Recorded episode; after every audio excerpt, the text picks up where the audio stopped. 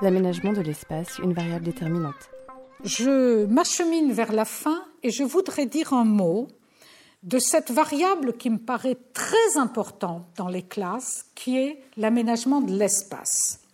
Parce que euh, si l'on veut que l'enseignant puisse être disponible pour conduire des ateliers, pour entrer en interaction avec des enfants, individuellement ou en petits groupes, il faut qu'il y ait toute une organisation de la classe qui soit pensée pour que les enfants soient en sécurité, puissent exercer des activités intéressantes, stimulantes, qui vont leur permettre d'acquérir quelque chose.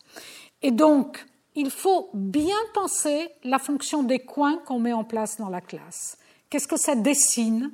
Qu'est-ce que ça propose aux enfants? Comment on réfléchit cette affaire à l'échelle d'une école pour que ce ne soit pas exactement la même chose à tous les moments du parcours scolaire des enfants? Enrichir l'environnement.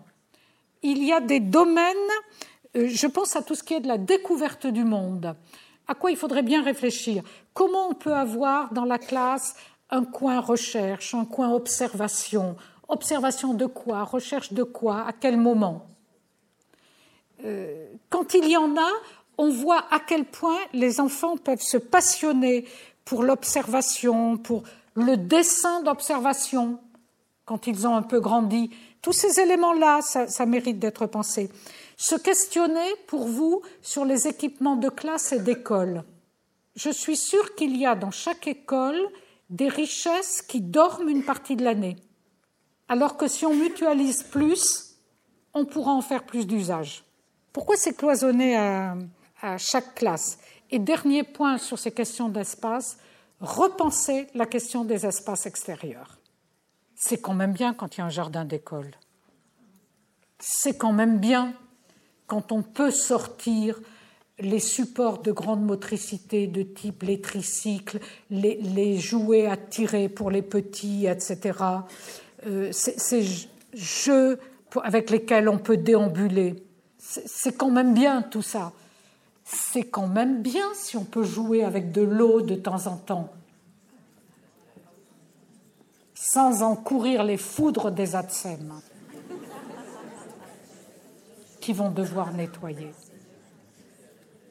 C'est quand même bien si on peut faire des choses au soleil plutôt que de rester dans une classe.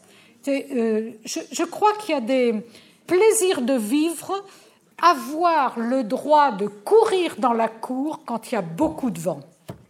Le bonheur que ça fait dans les cheveux, sur le visage, etc. On ne peut pas courir dans une cour qui est pleine d'enfants à la récréation. C'est pas pareil.